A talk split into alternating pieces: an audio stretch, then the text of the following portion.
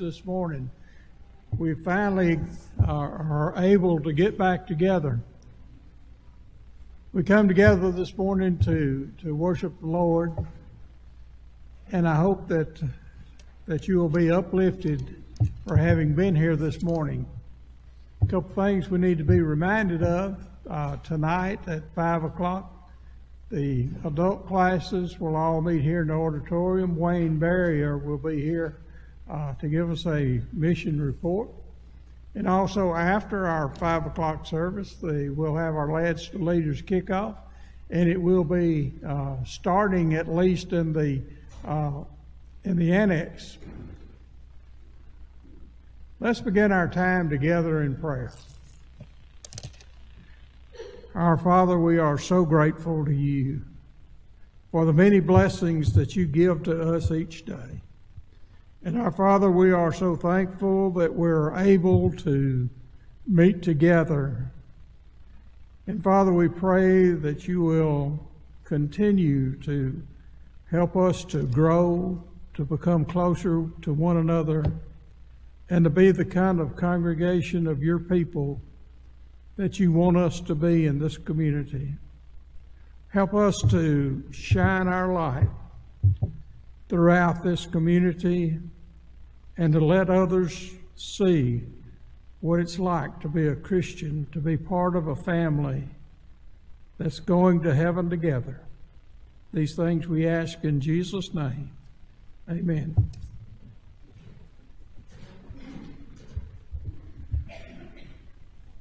First song this morning will be number 296. 296.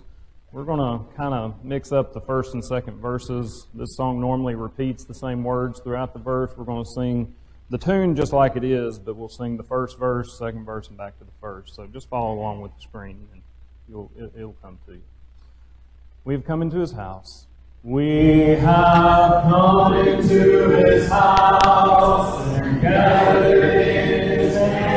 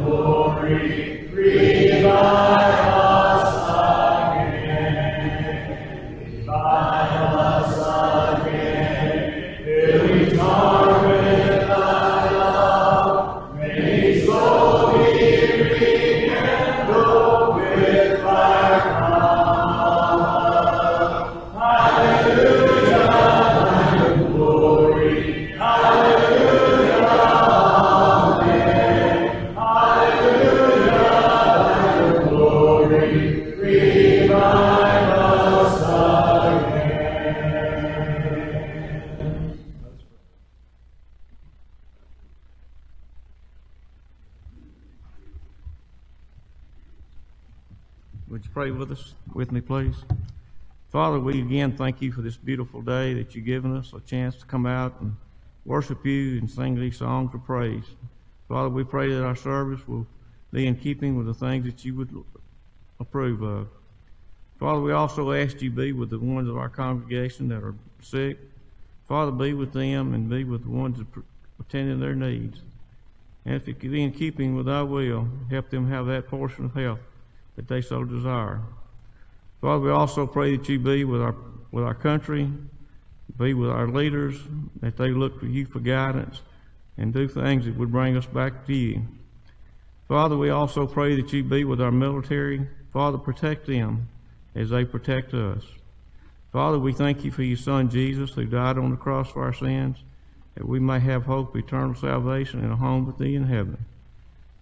For all these things we pray in Jesus' name. Amen.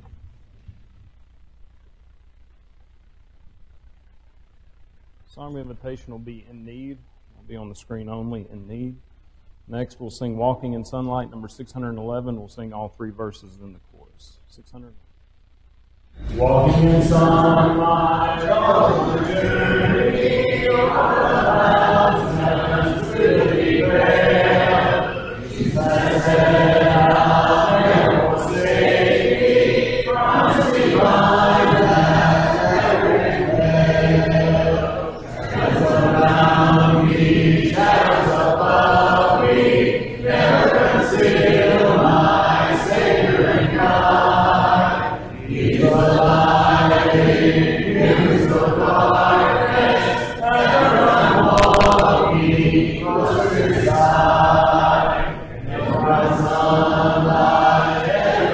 Ever rejoicing,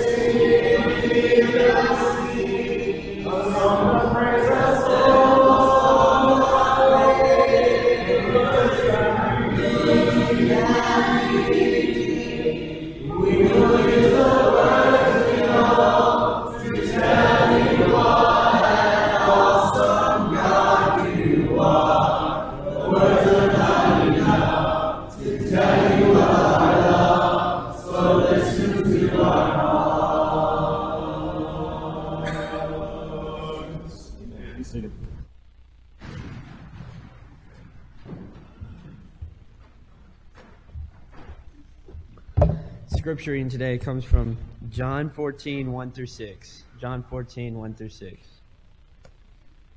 Let not your hearts be troubled. Believe in God. Believe also in me.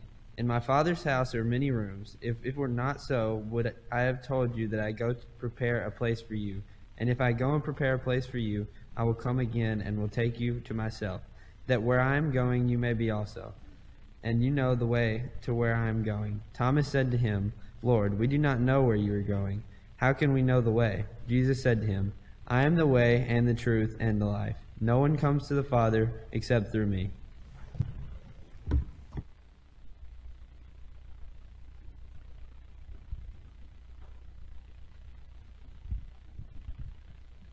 Good morning. You're all here.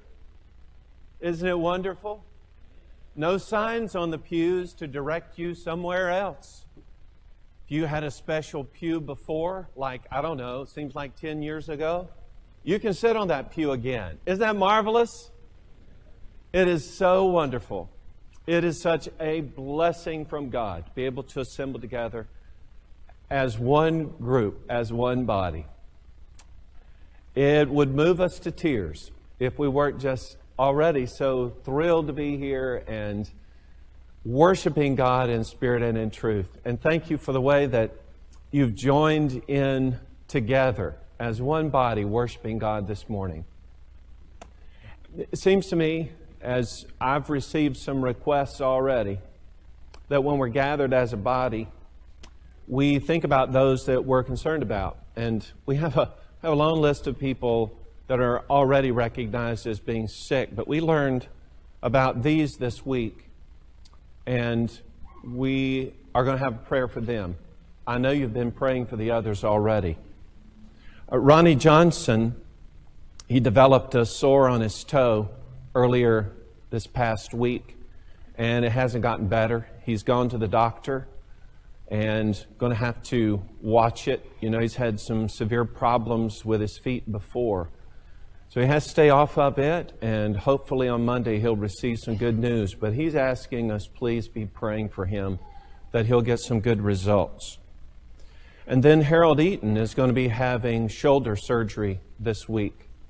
So please pray for him and for Martha as they are going to deal with I know, probably a long road of recovery. She's already been in the midst of that, so both of them together, we just want to remember them in our prayers as they deal with that. And then this week, Sandy Bonham, she's been having some health issues, trying to get to the bottom of it. And it has been discovered she is very seriously ill. She's here today, and I, I take that as a tribute to her great faith but she is going to be undergoing some tests and making a determination of exactly what to do about her situation.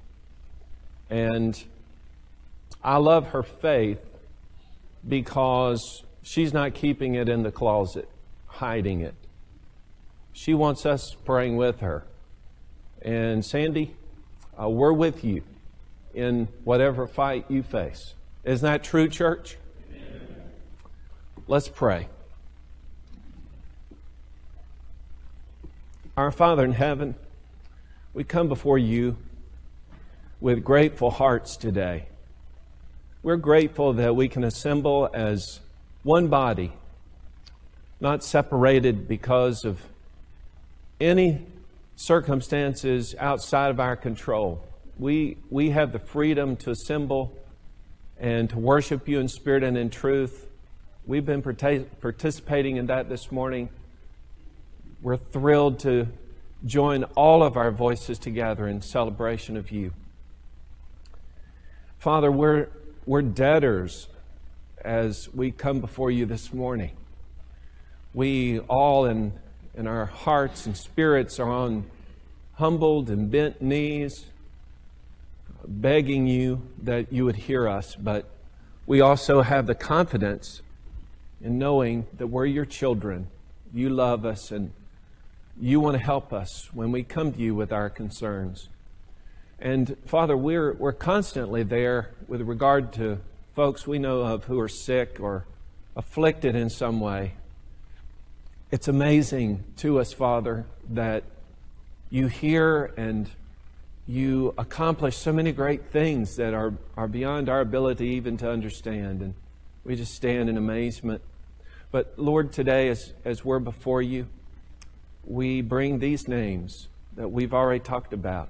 We pray for Ronnie and for Harold and for Sandy. Each of them facing their own uh, uncertainties and perhaps uh, long stints of recovery. And Father, I pray that not only will we be concerned about them initially, but that as a family, that we will be involved for the long run. We'll be an encouragement, support, do whatever it is that a body needs to do to see to the healing of its various components. And these are so important to us. We pray, Father, that you will give healing to Ronnie, that his foot, specifically his toe, will heal, and that he'll get beyond these complications he's been facing. Ask your blessings on Harold as he undergoes his surgery, that it'll be a great success and he'll get the relief he's hoping for. And we pray for a full recovery. And we pray, Father, for Sandy, who has dealt with some of these things before. And we're just praying, Father, that there is a remedy for her most recent illness. We pray that her recovery will be swift and speedy, that she'll be stronger than ever. But Father, in all of these, we, we recognize that we submit ourselves always to your will because you always know what is best. And help us to resign ourselves to that. Not, not to be a selfish beggar, but to be a dependent and a thankful and grateful one. And whatever it is that you respond, that we'll be happy and satisfied in it, and that we'll carry on knowing that you have heard our prayer. And we thank you for that immensely. Bless us now, Father, as we, as one body, consider your word, and especially today as we think about Jesus, who makes our contact with you, our relationship with you possible. And it's in His name that we pray. Amen.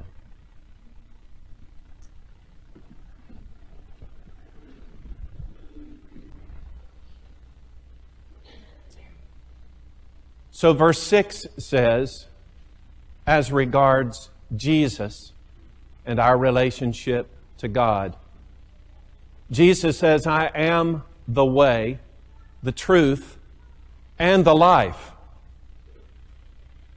No one comes to the Father except through me.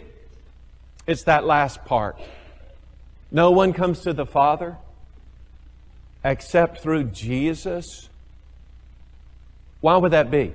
Why, why would we need Jesus to be able to access God, who is depicted as everywhere, in every place, in every time. Why would we need access granted? There's a text among many texts, I suppose, that we could reference, but it's Isaiah 59, verses 1 and 2. That text says that the Lord's hand is not short, or ear is not heavy that he cannot hear, nor his arm shortened that he cannot reach us. But he says that your iniquities have separated you from your God, and your sins have hidden his face from you so that he will not hear. Your iniquity, your sin has created a breach between God and ourselves.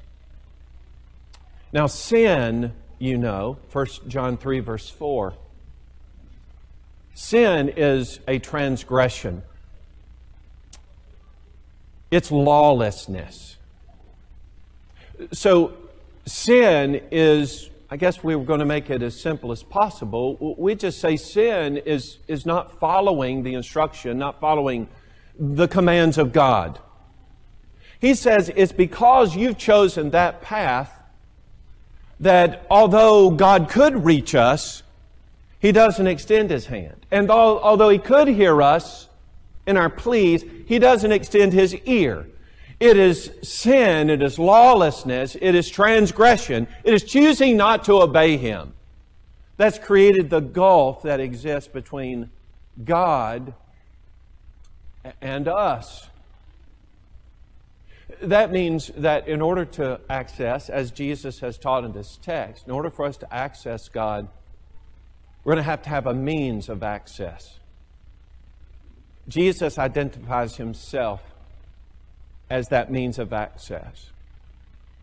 Now, today, we're going to take the components of what he says he is in order to do our best to get a better understanding of how it is that we truly can make our access to God, to be able to speak to God and be in this fellowship with God. We're going to see that Jesus is the way to the Father. He is the truth about the Father, and He is the life with the Father. So Jesus is the way to God. I don't know, is it me, but when I see a statement like that, I immediately think, well, now wait a second.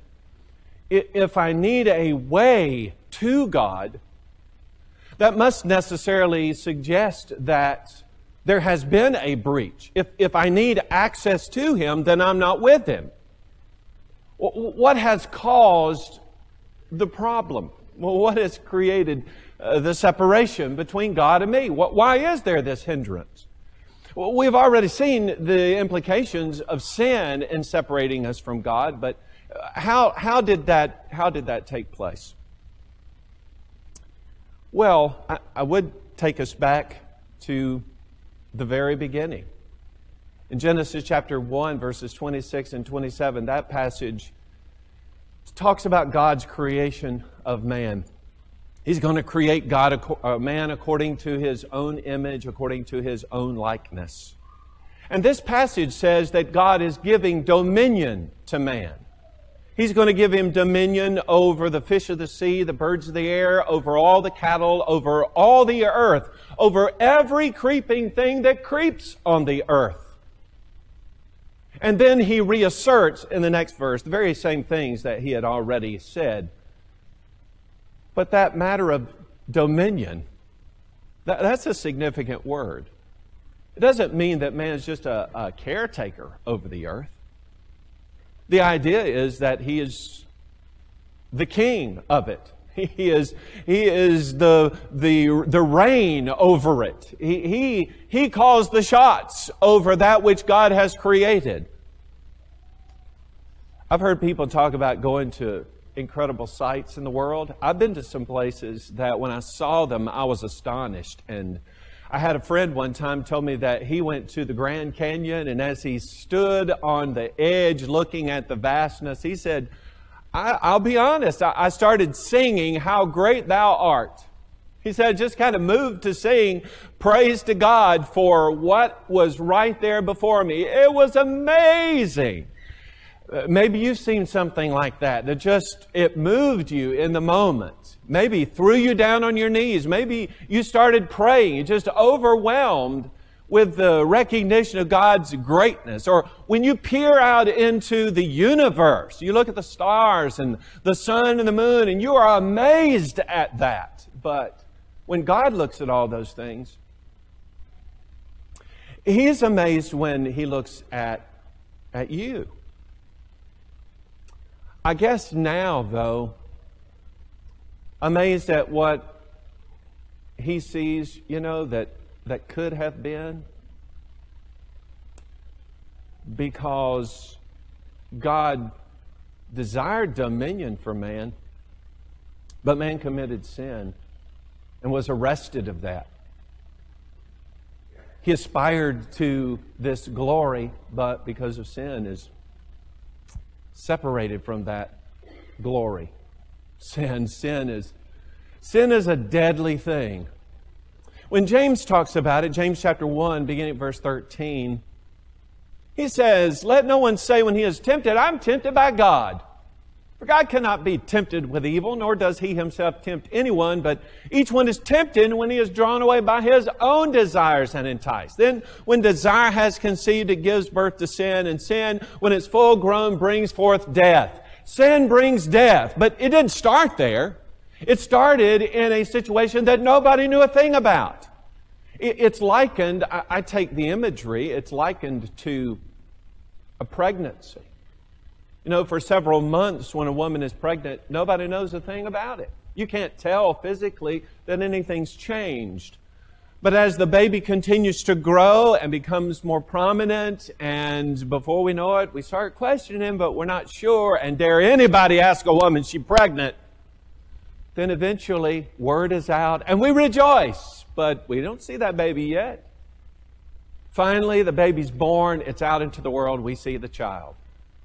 Sin is likened to the hidden aspects of the pregnancy. Sin hidden for a long time. We think we can keep the lid on it, so to speak. But he says it will continue to grow and eventually it will come forth. And the result of that, well, is the same result that always comes sin brings death.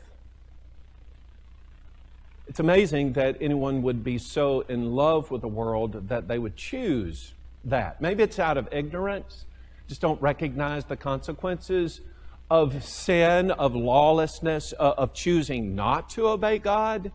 Uh, in 1 John chapter 2, 15 and following, love not the world, neither the things that are in the world. If any man loves the world, the love of the Father is not in him. For all that's in the world, the lust of the flesh, the lust of the eyes, the pride of life, it's not of the Father.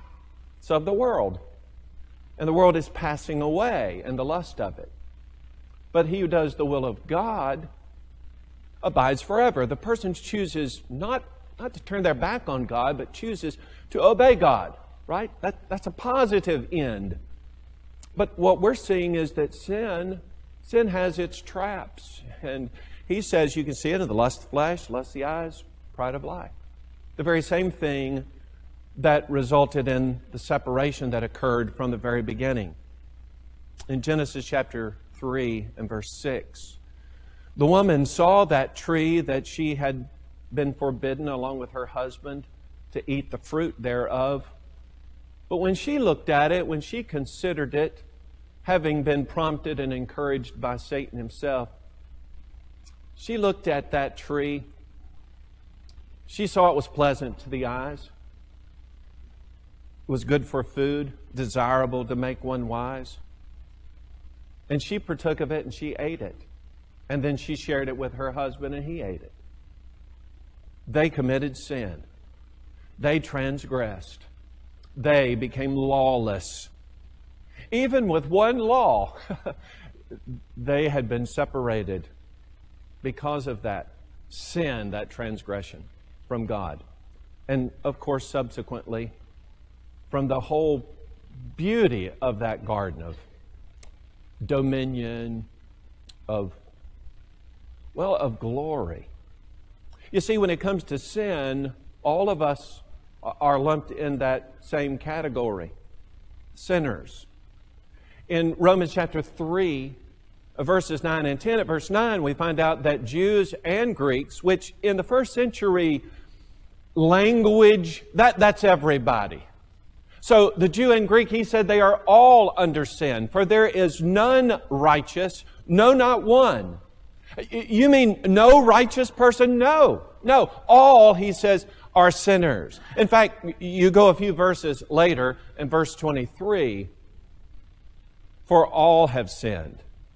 And there it is, fall short of the glory of God. God's expectation of the creation, God's hope and desire and desire ruined because of sin. And the impact of sin, as we saw already, was a deadly one.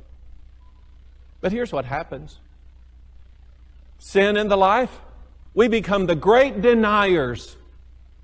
Uh, we're not responsible. It's kind of like in that garden setting, right?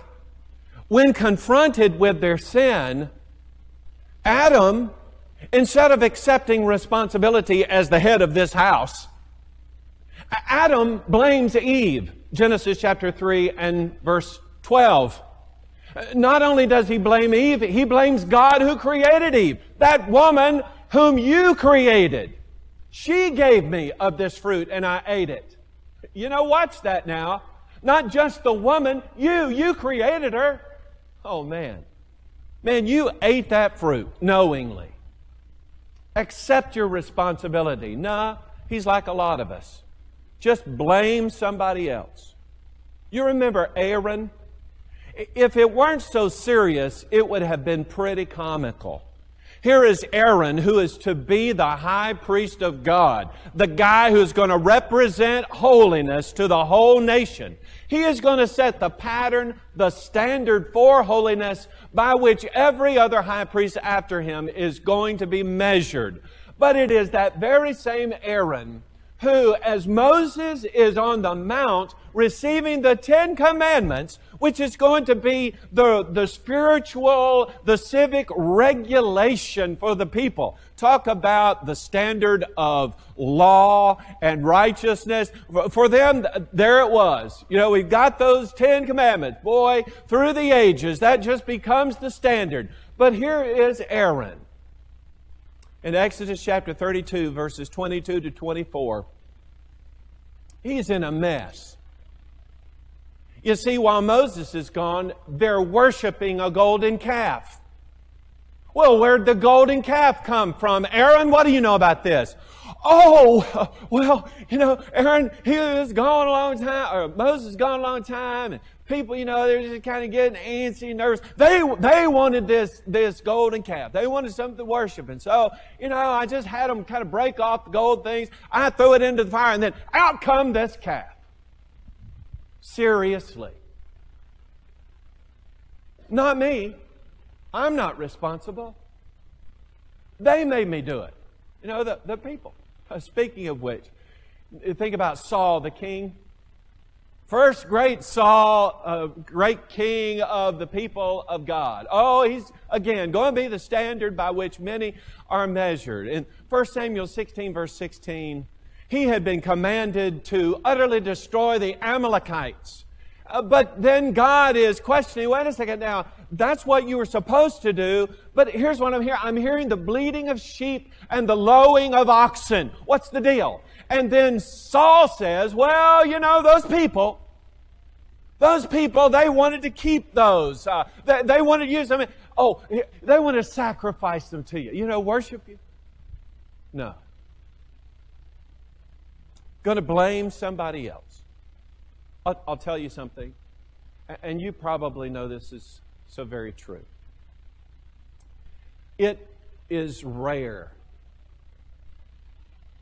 to find somebody who will actually own up to their sin.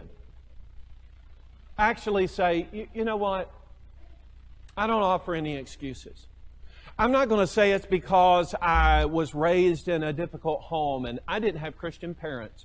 I'm not going to say that, you know, my job situation has created an environment that has affected me. Uh, no excuses. I own it. I'm a sinner because I chose to sin very rare to find anyone who will immediately own up to that. It could be because of what you find in Hebrews 3, verse 13. Sin is just deceitful. And you saw that with Eve, right? It, it just, you know, it, it leads us, it makes promises. Maybe that's it maybe maybe it's not just the deceitfulness of it. Maybe maybe sin is just so soothing in the moment. Maybe it just is offering something to us that we always wanted and we're trying to take the, the quick way to access. That was the angle that Satan took with Jesus in tempting him in the deserted places. Every single one of those attempts to thwart Jesus' mission was a quick and easy out. Jesus responded not by satisfying his own desire with a quick return, but by submitting himself to God's direction. Well, if my situation isn't safe with me with regard to sin, if, if even when sin comes we're so weak and will offer excuses, then what help is there? Well, the scripture says, But now the righteousness of God apart from the law is revealed, being witnessed by the law and the prophets, even the righteousness of God by faith in Jesus Christ. To all and own all who believe, for there is no difference. For all have sinned and fall short of the glory of God, being justified freely by his grace through the redemption that is in Christ Jesus, whom God set forth as a propitiation by his blood through faith to demonstrate his righteousness. Because in his forbearance, God had passed over the sins that were previously committed to demonstrate at the present time his righteousness, that he might be just and the justifier of the one who has faith in Jesus. Now, that's from Romans chapter 3, verses 21 to 26. One of the terms that you find in that text that's pretty interesting is the idea that God determined that He was going to be a God of forbearance. God demonstrated forbearance with regard to us and sin. For, to forbear literally means to wait or to delay, to hold off for a bit. Now, here's the scenario. He said God was demonstrating forbearance through past time in order to bring us to right now so he could demonstrate his righteousness. God was perpetuating an idea of righteousness, but holding back or delaying punishment. Wait, what do you mean punishment? Well, remember the matter of sin? Romans chapter 6 verse 23 tells us that the wages of sin is death. Sin brings death. So if sin's payment is death, then what God is saying is, you know, you committed sin. And at any point, I am justified in bringing death to you, of bringing the punishment. But God did not do that. God forbears. God waited. He waited. But what was He waiting for? God was waiting for the very thing that could redeem us all. Not just for us in this present time, but for all of those souls that were dependent upon God's forbearance, for His salvation, for His justification throughout all time. God was looking to the ultimate sacrifice of Jesus Christ, his Son. Jesus is the way to the Father. But Jesus is also the truth about the Father. Now, here's the thing. If Jesus is the truth about the Father, since you have to say it that way, then it suggests to us that if He's the truth about the Father, then someone was propagating a lie. Someone was lying about a relationship with God. So, what is the truth? Well, back up. What's the lie? You know, if you've got the truth that's Jesus, yay. But what's the lie? And the lie throughout all time, up until the time of Jesus, was the idea that I could just save myself. I could be good enough. I could do enough good works, or I could somehow cause God to be deaded in such a way as to owe me heaven, to give me my salvation because I'm just so good, or I've earned my way into His good graces. There's something that's mentioned here in our text from Romans chapter 3, in verse 25, that's pretty significant with regard to that idea. He says that God is just and the justifier of the one who has faith in Jesus. Now, those terms, while they sound similar, are very different. The word just, as it's referencing God, means that God is perfectly consistent with his nature and his actions. In other words, and let's get to the root of this thing, God demands that we obey Him. And He has said if we don't obey Him, if we're not a holy people as He has called for us to be, if we transgress, then the penalty is going to be death. So if God is a just God, if He is consistent, perfectly consistent with His nature and His actions, then that means He is always, always, always, no matter who it is, He is always going to give the punishment to fit the crime. And since we are all sinners, then He is always, always going to give the penalty of death for the sin that you commit. That's just. But this says that He's two things He is just and He's the justifier. Now, a justifier is one who takes someone who isn't that, isn't right, and he makes them right. Or, in our case, if we are laden with sin, then instead of paying the debt to be justified would mean that I've been pardoned. Now that seems totally inconsistent, right? On the one hand, there is God who must, because He is a perfect God, must punish the sin and the sinner who committed the sin. And then at the same time, He's the one who will justify a sinner. How could that be? Well, enter in Jesus and His sacrifice.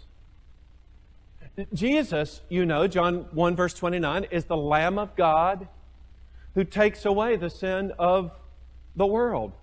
He is the ultimate sacrifice. It is not the sacrifice, the blood of bulls and goats that takes away sin. Uh, Hebrews 10 verse 4. It is the precious blood of Christ, a lamb without blemish and without spot. Okay, so there is a series of questions we would ask ourselves. Okay, so exactly what's happened here? Are, are you saying that now I'm, I'm no longer responsible for my sin? No, no, you are. You committed the sin, you have the penalty of death on you. Well, then are you saying he just, just kind of, you know, wipes it off arbitrarily because he likes us so much? No. Well, then how is it that I'm justified? No, no, you've committed the sin, you are still guilty. But what Jesus offers in the shedding of his blood is a substitute. One dying in your place. When God provides the means of the satisfaction of the debt, then He is still just in that the requirement for sin's payment is made, but He's also a justifier in that He makes possible the forgiveness or the removal of that sin that I'm guilty for. Only that Jesus, Jesus is the one who's paying that debt. Uh, there's a statement made in the book of Ephesians, chapter 2, verses 8 and following, kind of gives us the picture. It says, For by grace you have been saved through faith. And that not of yourselves, it is the gift of God, not of works, lest anyone should boast. For we are his workmanship created in Christ Jesus for good works, which God prepared beforehand that we should walk in them. Jesus is not just the way to the Father, He's the truth about it. You can't earn your salvation. The truth is, He's died to make possible our salvation. So there's one component left. And that is, how do I put, you know, how do I put all this together? All that just sounds kind of like a, a theory to me. Gives me a kind of a history of the unfolding of God's plan, but how do I become a part of that? Well, Jesus says not only is He the way and the truth, but He is the life with the Father. Look, if I'm wanting life with the Father, the only way I'm going to have it is with Jesus because He is the means by which the sin that has separated me from God is going to be eradicated. It's going to be, well, it's going to be washed away. Now, here's the thing the life. In John 10 verse 10, Jesus said that the thief He does not come except to steal, to kill, and to destroy. I've come that they may have life and that they may have it more abundantly. Now, oftentimes we talk about, well, yeah, you know, when I become a Christian, my life is better. That way I have an abundant life. And then, of course, I'm going to heaven. So then abundance just goes right out the roof. So yeah, I see that. And, and yeah, th- th- certainly the scriptures teach that. But you know, when Jesus came here, this whole idea of life was also wrapped up in the sense of light in the midst of darkness. In other words, this world is filled with the very thing that he said uh, he, he is the opposite of. You know, Satan is going to steal and kill and destroy. Jesus came to be the very opposite of that, to bring light into the midst of darkness. John chapter 1. In the beginning was the Word, and the Word was with God, and the Word was God. The same was in the beginning with God. All things were made by Him, and without Him was not anything made that was made. In Him was life, and the life was the light of men. And the light shines in the darkness, but the darkness comprehended it not. Okay, so here comes light. You know, the, the life, the abundant life, right here in the package of Jesus. But it's in the midst of such, such darkness that those who were even looking for Jesus couldn't see him. The darkness was overshadowing everything. And so Jesus fighting against that darkness trying to, trying to put the Word of God into the hearts of these disciples, carrying on a message that would eventually begin to push back the darkness. But you know, here we are, these many, many years later. And that light has been shining on and on decades and centuries, millennia. But still, there is so much darkness about us.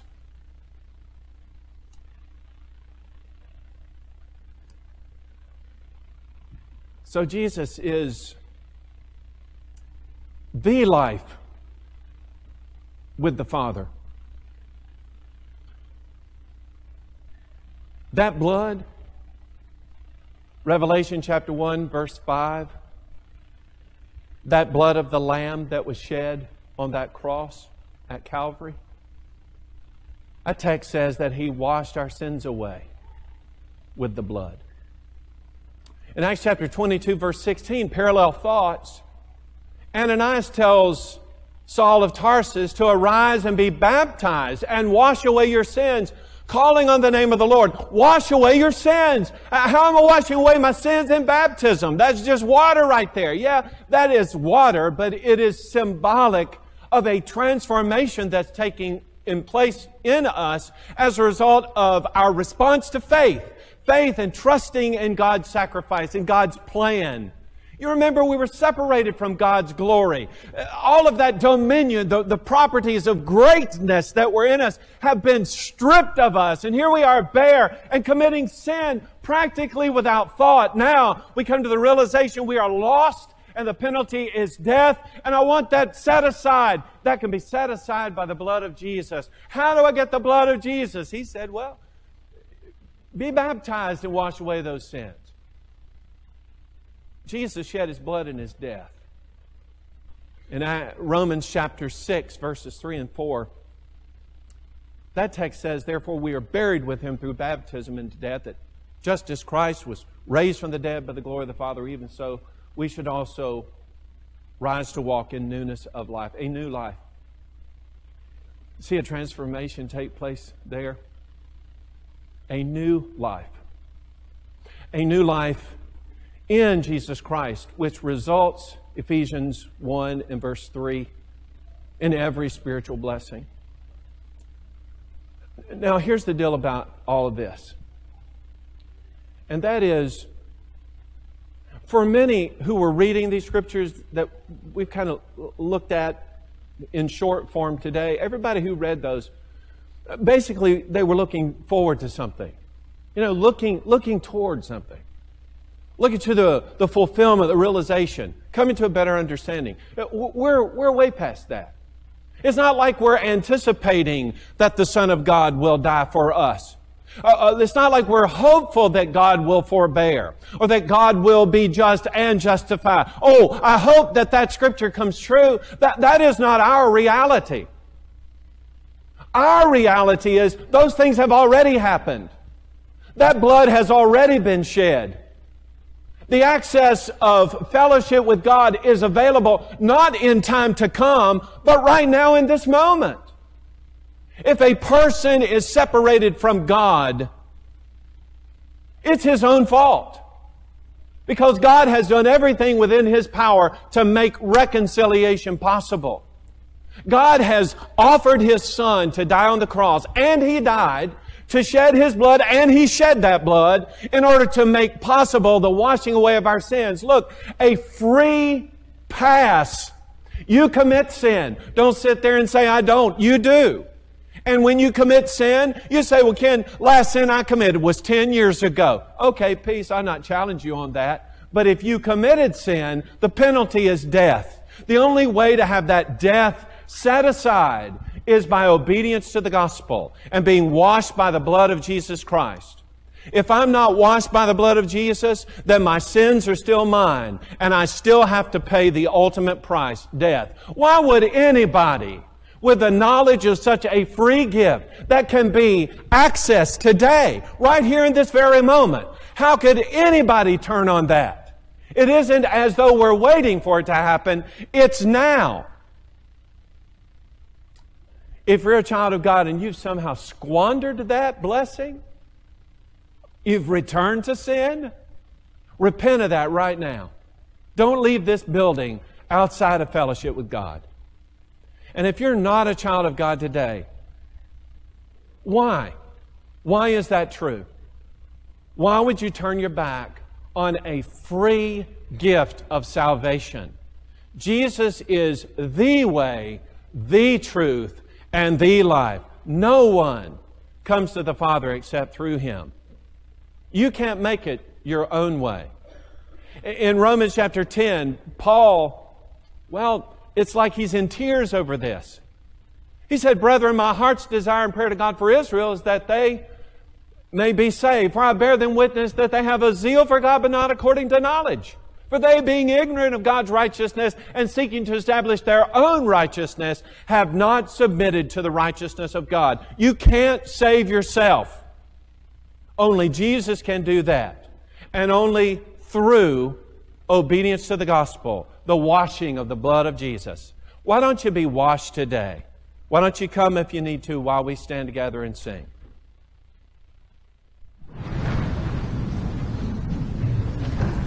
In need of grace, in need of love, in need of mercy, rain down from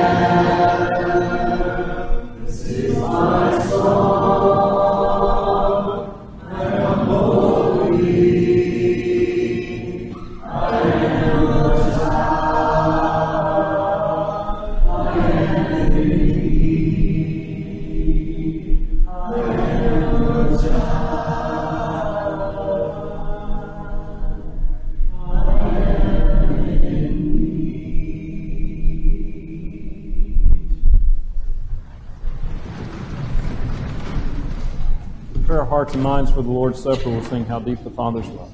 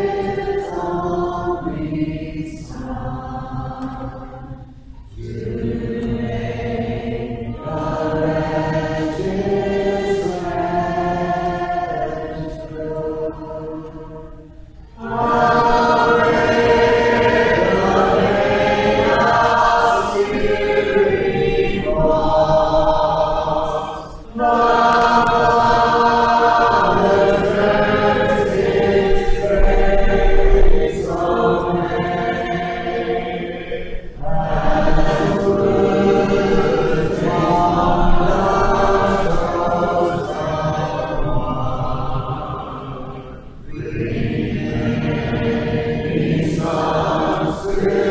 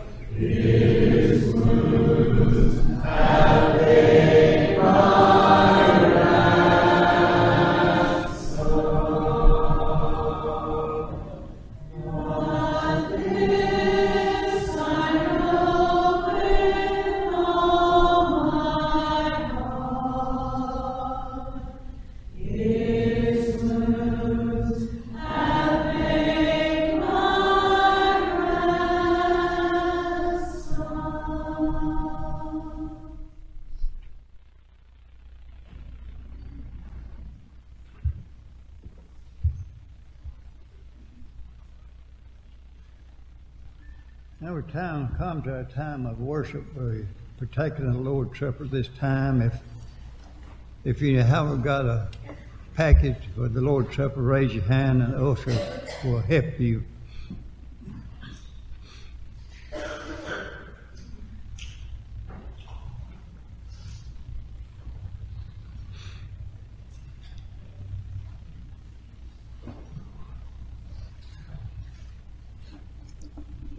We read Jesus' ministry, he instituted the Lord's Supper. He told his apostles he wouldn't do it again until he is in his kingdom. In Acts 2, the kingdom come, and we find the early te- uh, Christians partaking the Lord's Supper from the first day of the week.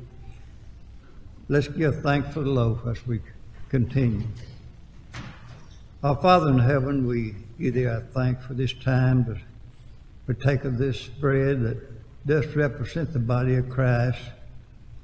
And we pray, Father, that we will partake of this in a way that it will be acceptable unto thee in Christ's name. Amen.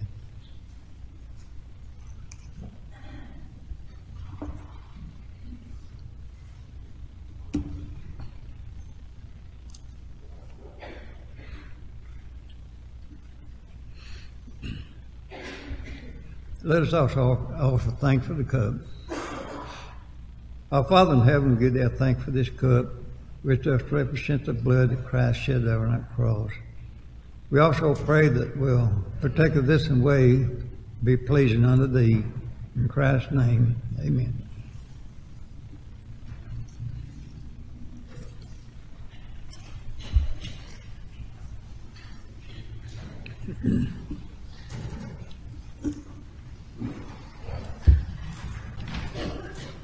Was finishing the Lord's Supper, we also taught uh, 1 Corinthians 16, 1 and 2, to, to lay by and store. Let us buy and give thanks for all the blessings of life. Our Father in heaven, we give our thanks for blessing us in so many ways. And we thank our Father for this opportunity to give back to Thee. And we pray, Father, that what is collected this day will help spread that word about the community in the world. In Christ's name, amen. We have plates each the door where you can give through the bank or the internet.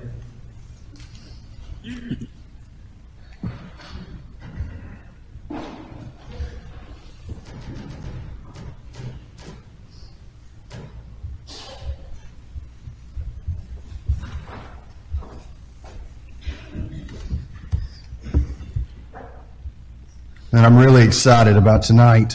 Um, you know, as one of the deacons over the youth, one of my responsibilities is lads and leaders, and I'm so thankful the Lord's blessed me with the with that opportunity. But we are going to have our kickoff tonight, and with that, uh, Tommy's already told you we'll be down in the annex because we're afraid it's going to rain. We were going to do it outside, but we'll figure out how to maneuver through that. With that kickoff, uh, we also have this fall carnival theme. Um, so I want to come up here and make sure you know that yes, it's a lads leaders kickoff. But if you are a young person, we want you to come. We want you to enjoy the, the food and the fellowship, the time together. Uh, we want you, when I say young person, I mean anybody that, that wants to come. Uh, Tommy, of course, he always takes care of food with, uh, with, with Braswell and others. So, uh, we'll have plenty, and if not, Lord will provide. Y'all all know, y'all all know that. So please come, but know that it'll be a last leaders theme. You're going to learn a lot of, a lot about last leaders. Uh, so that's just a little bit there that I want to say. I have two requests. One is, you know, Cassie and I, we do our best to get our lives together, uh, but we struggle a little bit. We, we were supposed to get desserts and ask some people to bring desserts. Um, we, we we didn't do that in advance, but we're just looking for something simple like cookies or cupcakes. We don't want anything crazy that kids can just make a mess everywhere with. So if you run by Walmart, and I know a lot of you do because I see you every Sunday when we do when we go, if you'll just grab some cookies or grab some Rice Krispie treats or something and bring them, we'd really appreciate it. Uh, Cassie and I are going to get some things today, no matter. Uh, so that's one request. And the second request is I need to meet with the event leaders uh, and my council uh, right here, right after services, for a quick meeting so we can plan. Thank y'all very much. And good morning, right behind that, before Todd comes up, I do have one quick announcement involving our K through six uh, age group. This is to those kids, the parents, the grandparents. We're planning a K through six field trip to the Blue Mountain Pumpkin Patch on October 23rd, that uh, Saturday morning.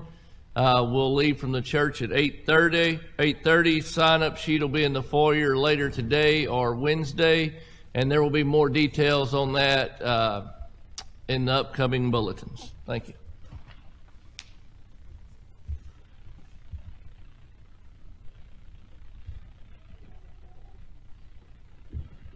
Good morning. If you're visiting with us this morning, we are glad that you chose to spend this time with us and invite you back any opportunity you have to, to come back again. Uh, as always, be mindful of the bulletin that's in the back of the pew in front of you, the extensive list on there of the sick list and those in need of prayer. Uh, some of the announcements have already been announced this morning, but I'll go ahead and we'll go over some of those again just as a reminder, some of those things we've got going on. Uh, remember the life chain is today from 2 to 3 o'clock. You can pick up a sign if you wish to have one from the TAC. Uh, also, the devotion to landmark nursing and rehab is today at 4. If you want to help with that, please see Jim Estes uh, before you leave. And also a reminder on October 17th, that Sunday, uh, a retirement reception honoring Brother Jim Estes. Uh, we had 278 in attendance this morning. Some uh, other announcements that were handed to me, I think, maybe have been announced as well. But from, uh, Harold Eaton is having shoulder surgery on Tuesday, so keep he and Martha in your prayers. And also remind everyone, evening services this evening will all be in the auditorium. Uh, at 5 o'clock, Wayne Barrier will be here. I also have a card. It says to the Boonville Church, I want to thank you so much for the inquiries and cards you have sent since my surgery. Most of all, I want to thank all of you for your many prayers on my behalf. It means so much to know people are praying for you. In Christ's love, Josh Moore. That's all the announcements I have this time. If you would stand, I would dismiss us in prayer. Heavenly Father, we once again thank you for the opportunity we've had to come and worship you in song and praise. Heavenly Father, we're so thankful for your church here at Boonville and its many members. Father, I ask that you continue to be with the elders that they may lead us in a way that pleasing unto thee.